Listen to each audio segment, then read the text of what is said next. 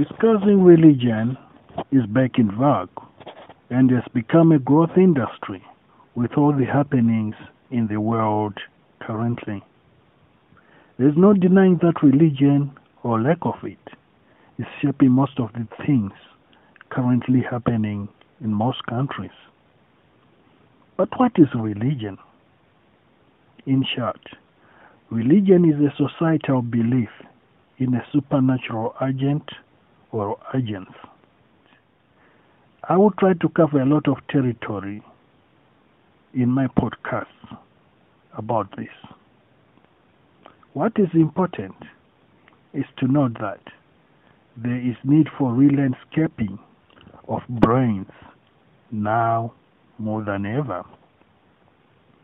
If we don't, religion might as well be the death of us all, what with all the wars currently happening. Many publishers reject books that attack religions. Most newspapers, magazines, radios, and television stations are against any materials that show particular religions in a negative light. Despite that, the material may even be a sponsored thing. In my country, there's not a single paper or a radio station or a television station that talks about atheism.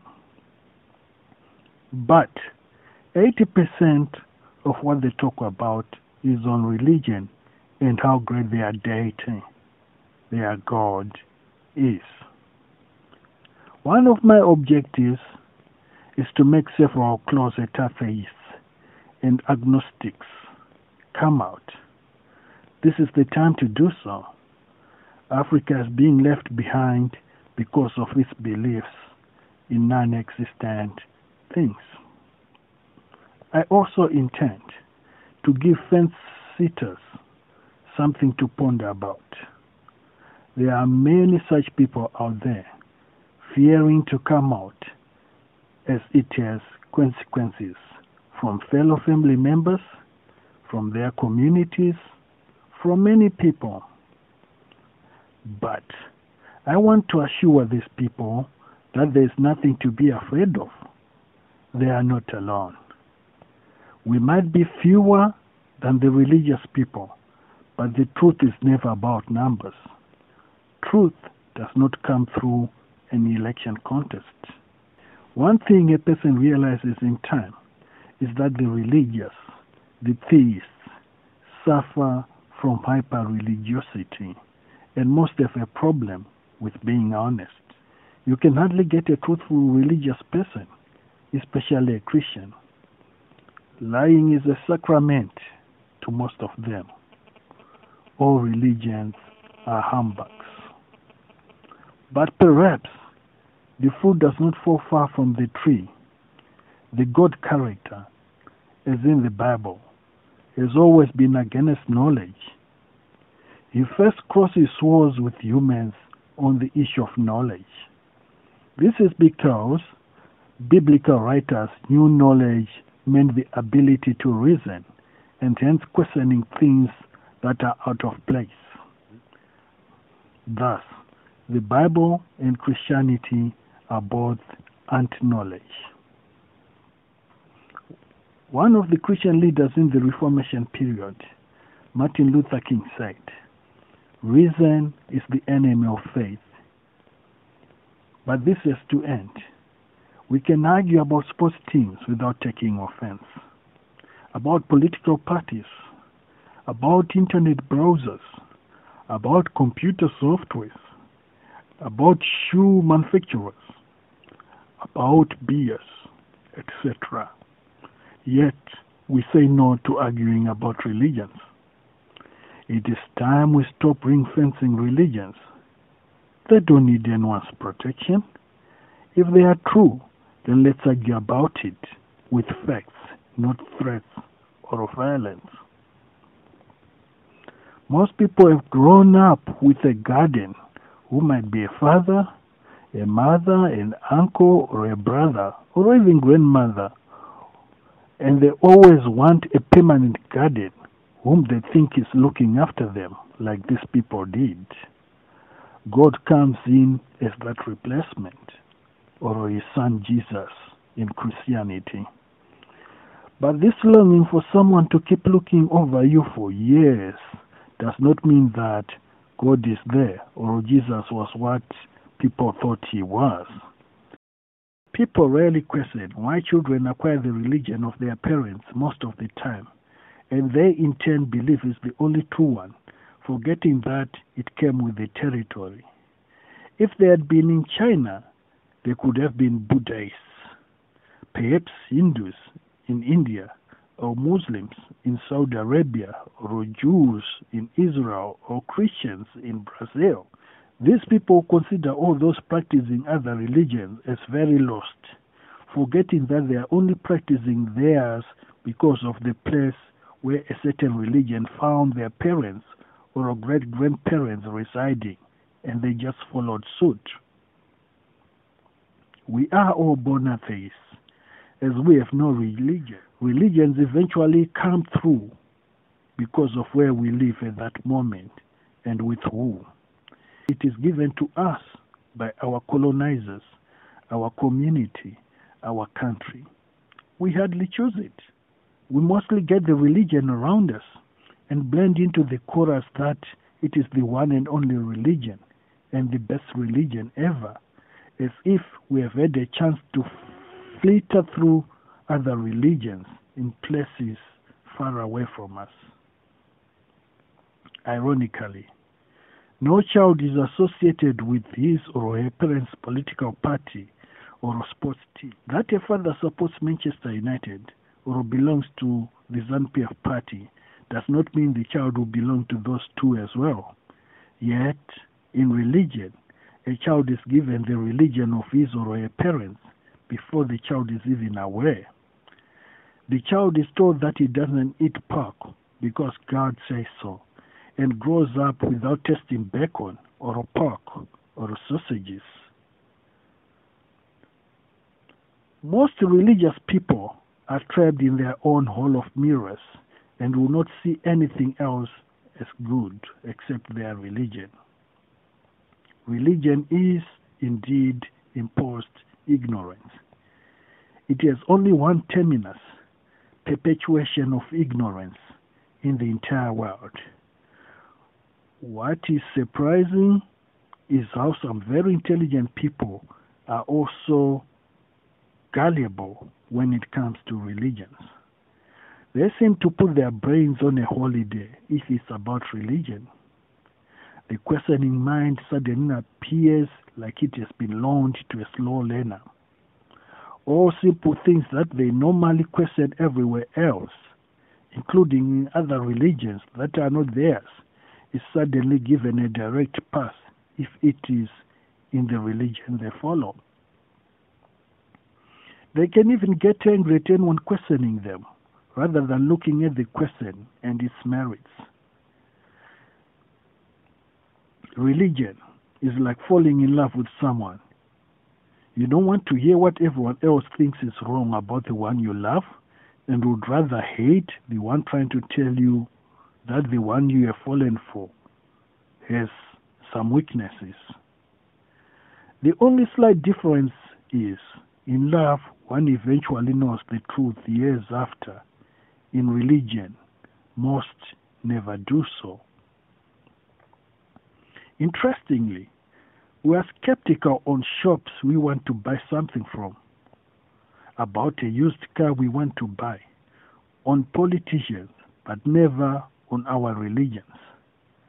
One feels the sofas he wants to buy, sits on them, touches them, before making a decision on the right sofa for him, but does not do the same for religion. We want proof for everything else.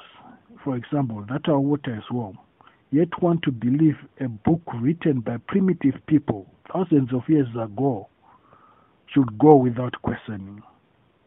Yet, most human beings have grown better brains since then. Why should our knowledge remain stagnant on religious matters yet it has vastly improved in other areas. Why would anyone who in public claims God exists and is everywhere and knows everything, then go on in private to do things that he wouldn't want anyone else to know about if he was sure God would be seeing him? It only shows that even the majority of religious people are not so certain about the existence of God, for instance, or they wouldn't dare do something distasteful in their privacy, knowing God would be watching them, would they? It is also important to note that all religions have their foundations on ignorance and fear, nothing else. The staying power in Christianity, for instance, comes in the refusal to accept that one's death is the end. There is the hope that one then goes to a heaven or a hell after death. It is fear of going to hell and ignorance about its existence or not, as well as that of heaven, which keeps most religious people hanging on, just hanging on. Another interesting aspect is that almost all religions and their different sects claim to have wonders and miracles that are real, yet the religious sects will be following different doctrines, doctrines too parallel, such that one wonders how a deity would agree to the different doctrines without appearing contradicted or drunk. To love a religion, the first requirement is declare yourself subconsciously an enemy of common sense and reason. Most times, a nation's civilization is judged by how much superstition it follows. The lesser the superstition, the more civilized the nation probably is.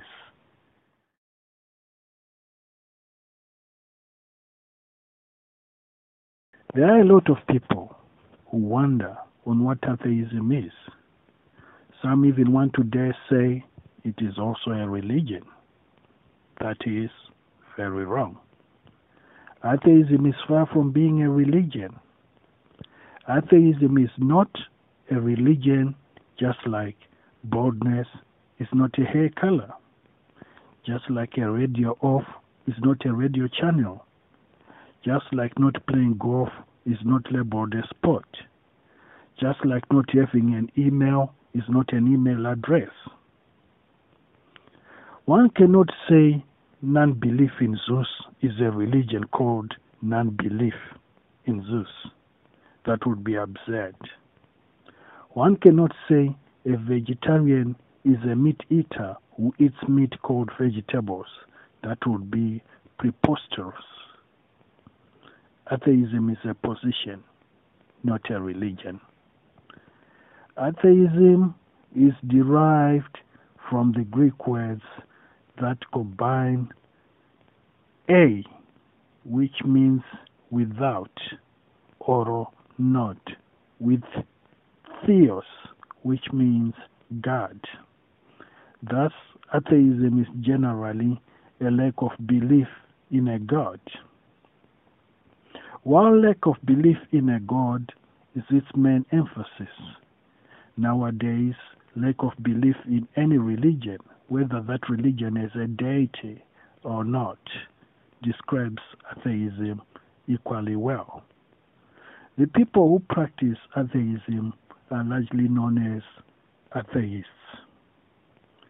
Atheists are also sometimes referred to as non-theists.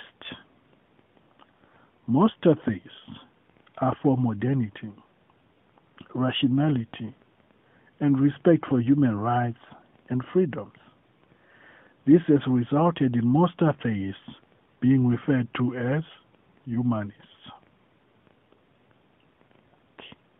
Most atheists support the evolution theory as well as most scientific findings in general, but that does not mean one is to support all these things to be an atheist. It is just the norm, but not a rule. Atheists do not share a common dogma or doctrine per se. They vary. There is one group of atheists who simply accept that there is no deity and that's that. They do not put further thought into it and just carry on regardless.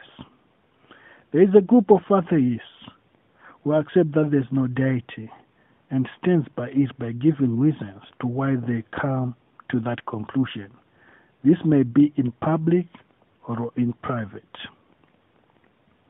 As atheists, we cannot stand and look as religion drags civilization back into the Dark Ages. There are some groups people mistake with atheists, and it is important to explain them here. There is pantheism. Pantheism says that God is the universe, thus the universe as a whole is a God. Pantheism is usually mistaken with pantheism. This is not the same thing. Pantheism is spelled P A N T H E I S M, while pantheism is spelled P A N E T H E I S M. Now, this is not the same thing. Pantheism says that the universe is not God, but is just a part of God. More like one's leg is not himself, but part of him, nevertheless. There is also deism. Deism looks at God as a force that just set things in motion initially, and then left so that the things continue working on their own, left to their own devices. Most founding fathers of the U S A were deists, which was popular in the eighteenth century. Albert Einstein too appeared to be a deist, as was Franco Marie Voltaire. A person in between, believing the existence of something or not, is agnostic. Agnostic is derived from two Greek words that imply not knowing. Agnosticism is thus a position that is more like in between, undecided. There is neither believing or disbelieving. Most agnostic people are fence-sitters, fearing going to heaven when they die, but also doubting the war story, for instance.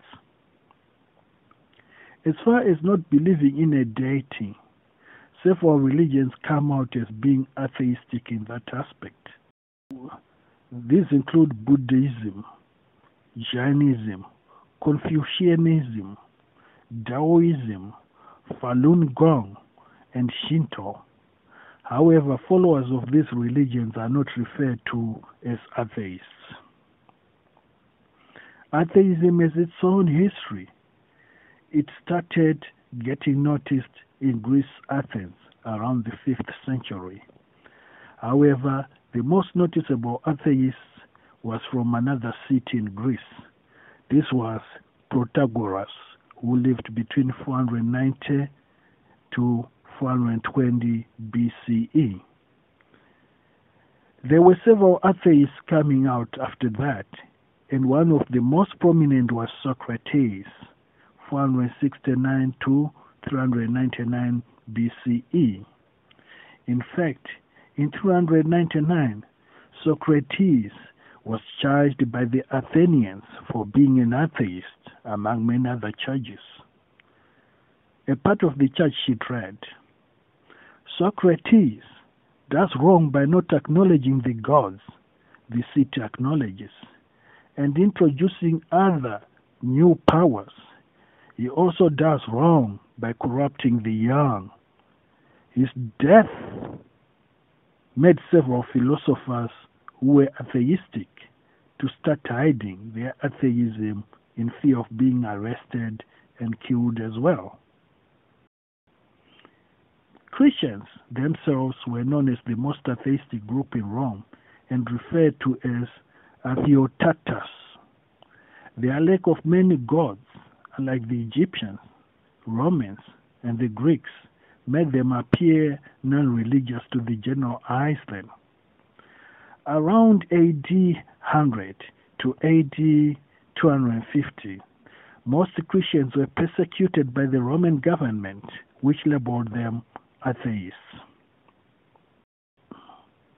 One Christian bishop, Polycarp, was even asked to denounce atheism in front of the crowd in A D one hundred sixty. In A D one hundred seventy-seven, Christians were persecuted in France, Lyon. One of the victims, a young person named Vettius Epagathus, tried to plead his case by saying that Christianity was not atheism at all, but to no avail. In the nineteenth century, Frederick Nietzsche and John Henry Newman did a lot in questioning religions through their works. They predicted that the demise of religions was in the immediate future. Their work still makes interesting reading even now. Atheists have suffered a lot in most countries. British courts, for instance, did not allow atheists to give evidence in courts until eighteen sixty-nine. In eighteen eleven, the poet Shelley was expelled from Oxford University after having published a booklet with the title The Necessity of Atheism. He was also denied custody of his two children by the British courts when his first wife died, because he was an atheist. One British parliamentarian in the nineteenth century, Charles Bradlaugh, an avowed atheist, who was elected to represent Northampton in eighteen eighty, was expelled from the parliament for refusing to swear on the Bible. However, despite that, he kept getting elected in eighteen eighty-one, eighteen eighty-two, in eighteen eighty-four, and only avoided expulsion in eighteen eighty-six when a new Speaker of Parliament recognized that it was not necessary to interfere with what one believed in. As recent as the nineteen nineties, in the United States of America, President George H W Bush said, "I don't think that atheists are patriots, or even Americans. The podcasts here are not meant to win the hearts of the knee-deep, hardcore religious. Those ones are beyond help. They are meant for those still deciding. They are meant for future generations as well. They are meant for those who think freely or are willing to do so, or just give it a try. They are meant for those curious, especially the young ones, and their young minds, who have a future ahead of them, a future that does not need to be shaped by lies of religions." The knee-jerk reaction of most religious people is to attack any critic of their religion or their religious books. Well, that is expected, but like is always said, facts are stubborn. No amount of attack will make them less effective.